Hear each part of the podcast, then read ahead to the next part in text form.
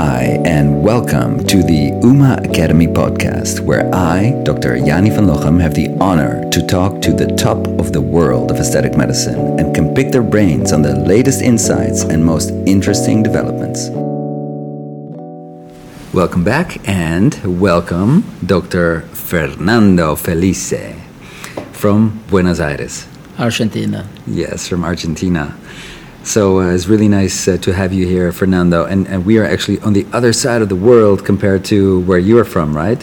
Yes, really. twenty-six hours, my trip. Oh, my God. On a what? On a boat? A train? uh, no, two planes. One from Buenos Aires to Dubai, uh-huh. and then Dubai to Malaysia. Uh-huh. Because we're now at A M S C in Kuala Lumpur, twenty twenty-three. And um, it's uh, it's a really fantastic conference, and yes. and there's a lot of amazing people here, and I'm really happy that I was able to grab you by your jacket and uh, and sit you down here in this uh, in this room at the conference, the K L C C, the Kuala Lumpur Conference Center. Let me t- let me t- uh, tell you something. I enjoy a lot your lectures, and right now I will buy your two books because uh, I, I I found amazing, very interesting. Which which would the new complications book you mean? The, the complication, the management of the complication, and the vascular complication too. Mm-hmm. Well, thank you very much, man. No. I really appreciate that. So, uh, but we're not here to talk about me because we're here to talk about you. So you're a plastic surgeon, yeah. based in Buenos Aires, and I, I know that you're very passionate about teaching. You're doing a lot of cadaver work, and, and you actually have your own congress also, Master Hub in Buenos Aires, and, and that's actually how we met because you invited me to come to Master Hub. Yeah, yeah, yeah. Master Hub is a very big event, scientific event, where I try to... to to share all the knowledge with the physician, with the attendees, uh, and I try to count with people like you, like uh, Tapan Patel, very well-known speakers, uh, people that I consider that uh, have a good um, preparation. Uh, I find very interesting uh, a good preparation in all the physicians because there are many different ways to to learn, but the majority of them um, are lack of knowledge. Yeah, so that's so you, you're very active in, in teaching. So you're very you know passionate about being a good doctor, right? So, what in your eyes makes you a good doctor? Okay. In the, of course, in our field, you know, in the aesthetic, in the aesthetic medical field. Yes, I, I, I think that the physician don't need, uh, the physician doesn't need to to be a plastic surgeon, to be a good, uh, to be good in in the field of aesthetic medicine.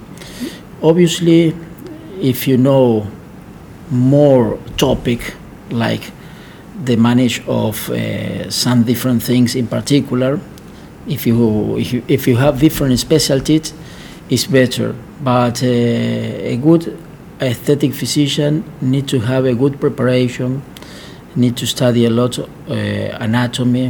Uh, the anatomy is not only the anatomy of the old books, like Rubier, Testu, uh, Gray. Uh, anatomy is is uh, growing uh, day after day, year after year, because every year you can know more about mm. the anatomy. It's basically what we are, our field is applied anatomy. It's actually a new way of looking at the anatomy based on the interventions that we do. For example, fillers, if we inject fillers, it's different to a surgical procedures exactly. in the face. Exactly. Um, if I remember my first years in the uh, career of medicine, when I study anatomy of the face, nobody knows the fat compartment, for mm-hmm. example.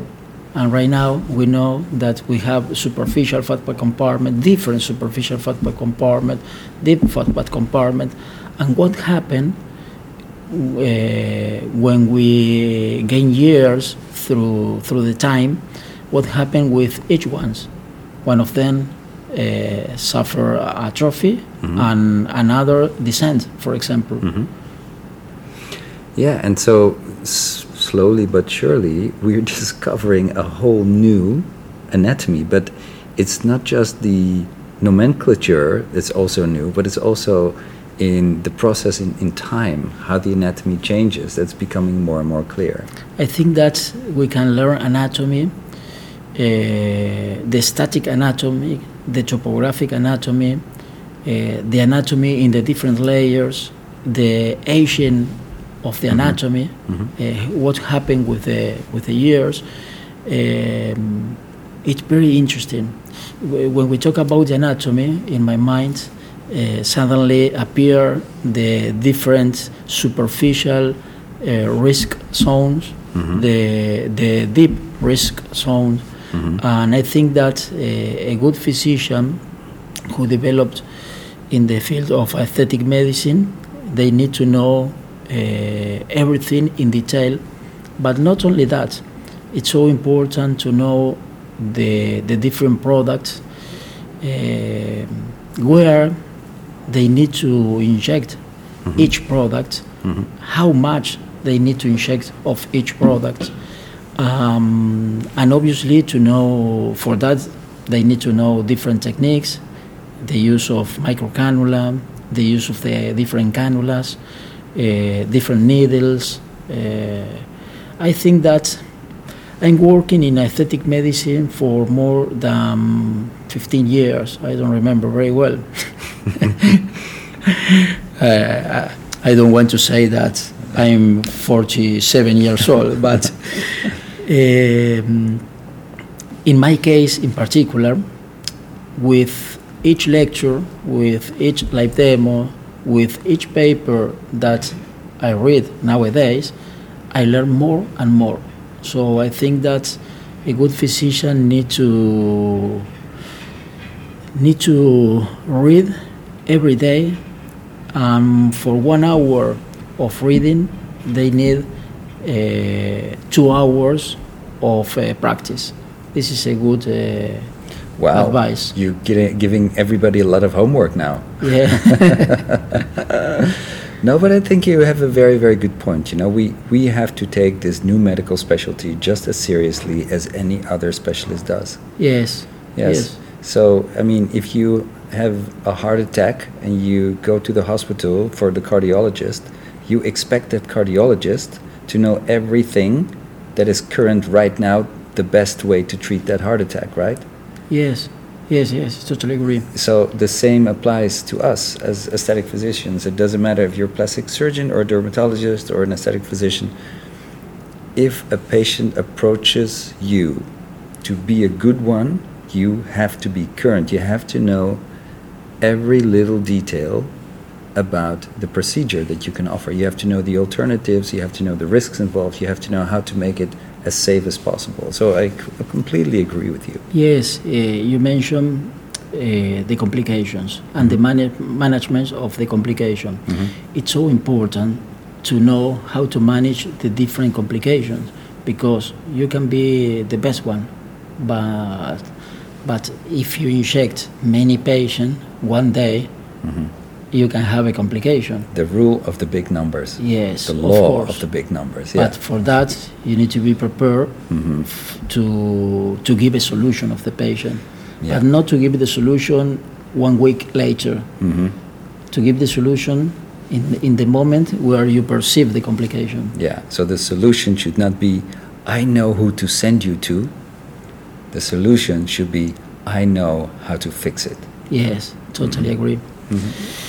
Another point that a good physician in the uh, aesthetic medicine field need to know is to listen to the patient. To listen to the patient, what the patient wish, mm-hmm. and, and what the patient needs. Mm-hmm. Um, and sometimes uh, we need to to say no, you don't need nothing. Mm-hmm. Um, in this kind of patient, uh, you need to dedicate more time to explain to the patient why the patient doesn't need uh, one treatment in particular. I find very interesting uh, this point. Um, listen to the patient, because the uh, the patient of aesthetic medicine comes to us uh, looking for uh, an improvement in her face or in his face, for example. Um, we need to treat uh, the patient uh, as a whole.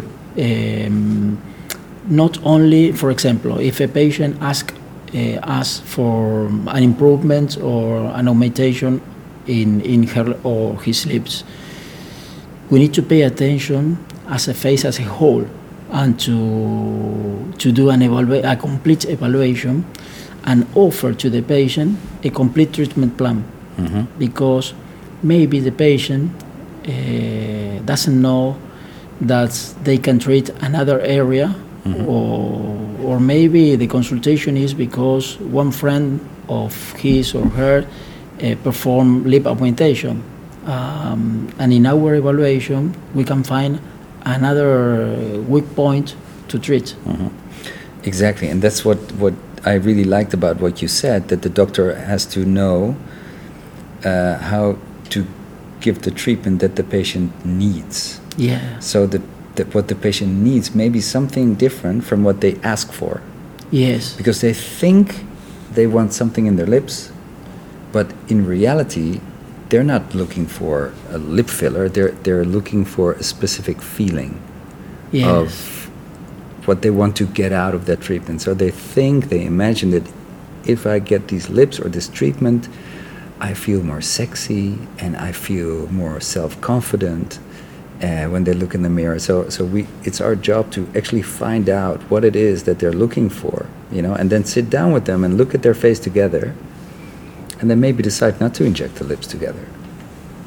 Yes, yes. One phrase that I used in in the Master Hub last year was, uh, what was the phrase? How was the phrase? The phrase is. Um, Happiness is not priceless. Hmm. Happiness is not priceless. Happiness, happiness is priceless. Happiness is priceless. Yes, yes. Fillers are not priceless. You know that my English is not so good. No, no, it's perfect. Your English yes. is perfect. So, so, um, how? What is it like to be working in this field in Argentina? Because I, I have the feeling that there's so many doctors there offering treatments. Is it like, is there a lot of people who, because for you, it it's it feels very passionate that, that you're, that you're very, very passionate about the quality of the doctors, you know, and to train them, to educate them. Are there a lot of doctors in Argentina who, who are maybe sub uh, quality, that, that are not really giving the quality that, that you would expect from the doctors? I think that that happened around the world. Mm-hmm. Uh, Day after day, uh, there are more physicians um, and dentists who want to to to learn about uh, different techniques of uh, aesthetic medicine, mm-hmm. and I think that this is uh, because they thought that uh, they can earn more money. And this is a big mistake for me, because you don't need to do an activity to earn money. You need to do an activity in your work for passion, uh, and the result, if you do that with the passion, with love, is uh, to earn money. Mm-hmm. You understand? Mm-hmm. I know. Yeah, yeah. It, uh, it's also a luxury. Yeah, because there's so many people out there, you know, that work to pay the bills, you know, and they don't like what they do. They go to their, you know, cubicle and they kind of, you know, they they survive the day until they can go home again. But as a doctor, we are we're so privileged, and, and actually it doesn't really matter in which field of medicine we are, because we can touch people in their lives, you know. Yes, we, of course. And and our field of medicine is so positive, and we are so privileged that we can actually touch people in a very positive way in their lives. We can really mean something to people. And improve their life. And improve their lives. Because uh, beauty is, is, is a big word, because uh, I always said that the definition of health is the complete equilibrium. Uh, you need to you need to have three different things in equilibrium: uh, biological health, social health, um, and mental, and, and the own um, the own perception of you. So you need to see yourself uh, to the mirror and say, okay, uh, I'm happy with my appearance. I need to feel uh, included into the society, mm-hmm. um, and I need to don't don't have uh, some illness. Mm-hmm. So we work in in two parts, in two important parts: uh, the perception of each patient in front of the mirror, and how this patient is uh, how this patient feels into the society.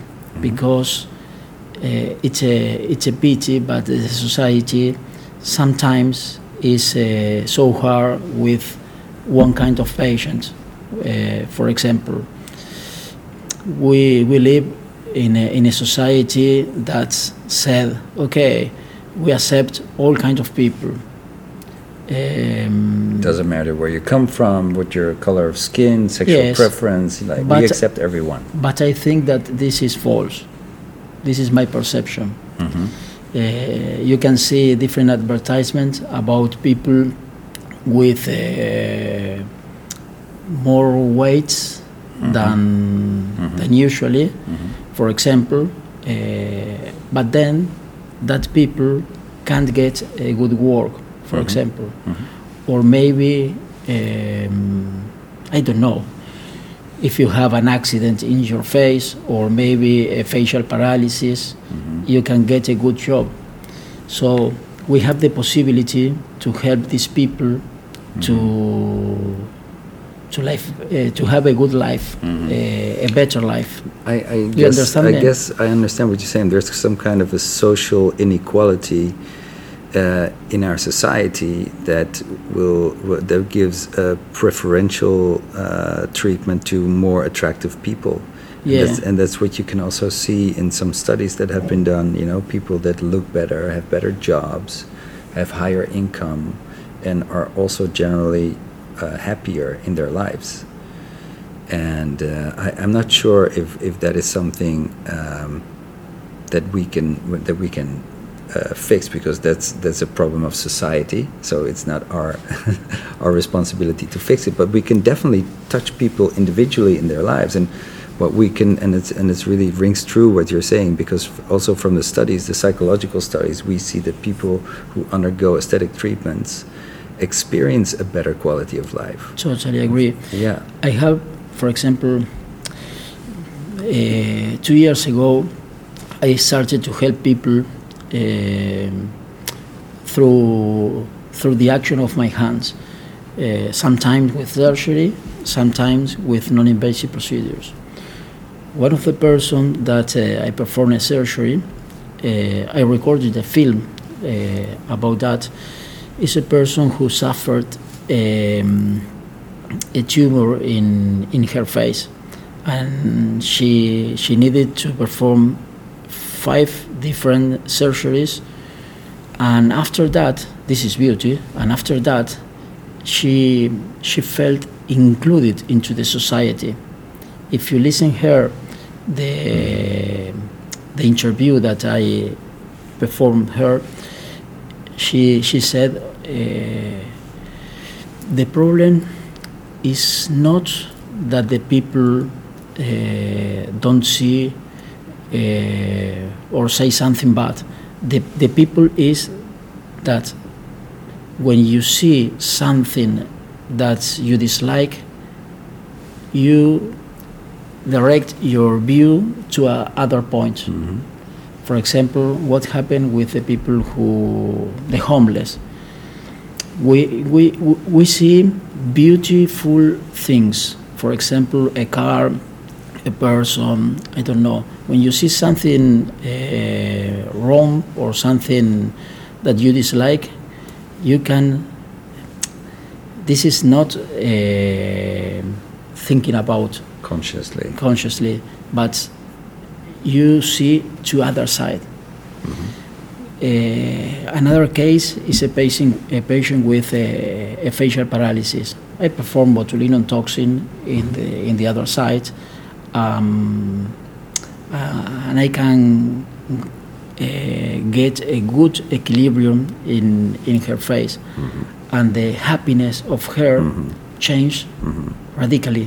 One hundred percent. Difference between day and night. Yeah. To get rid of that stigmatizing appearance, because if you see, for example, lipodystrophy, you know, yeah. uh, H I V medication uh, can lead to hollow, hollow cheeks, very like skeleton-like appearance. And, and once you've seen it once, you will recognize it. So if you see it in the street, you immediately know, okay, that, that person is H I V positive. Yeah. You know? And it's terrible because there's an instant diagnosis in the street. And if you have that, you're immediately judged. And so just to take away that evidence can be the difference between day and night. Yeah. Yeah, yeah, yeah. It's so important, uh, our activity. I think that uh, we need to um, we need to share our knowledge. We need to teach people, uh, physicians, uh, Um, and to share this point of our activity, to to teach them, to listen the the patient, to help patient with problems, mm-hmm. um, and to work seriously in in this uh, field that is mm-hmm. amazing. And what you're saying, you have to know how to treat patients safe. You know, superficial danger zones, deep danger zones, but also we have to know we have an enormous responsibility, because first of all, we can touch people in a positive way, but if we do something wrong, we can seriously impact them in a very negative way. Yeah. And therefore we also have to know how to deal with complications should they arise. Yes, totally agree. And so that is, in summary, basically what it takes to become a good doctor, right? To study one day, one hour for two hours of work. Yes, yeah. I learned that uh, for one of my professor, uh-huh. um, and for me it's true. Uh-huh. If you read one hour, you need two hours of practicing. Um, and as a summary, mm-hmm. uh, the advice that uh, we can give to new physicians in this uh, aesthetic field mm-hmm. is learn a lot, uh, listen to serious professionals, uh, to know very well the deep and the superficial anatomy, the different products, the different techniques, read again, practice again, uh-huh. uh, and they need to know how to solve the different complications. Uh, and obviously they need to count with a kit of emergency in their office, uh, and be a good person. Listen to your patients and find the question behind the question. Yeah. Mm-hmm. Wow, Fernando, beautiful, philosophical, from the heart. Thank you so much. Thank you, you. Um, No more. All right, let's enjoy some beautiful Malaysian food then. Okay. All right, thanks.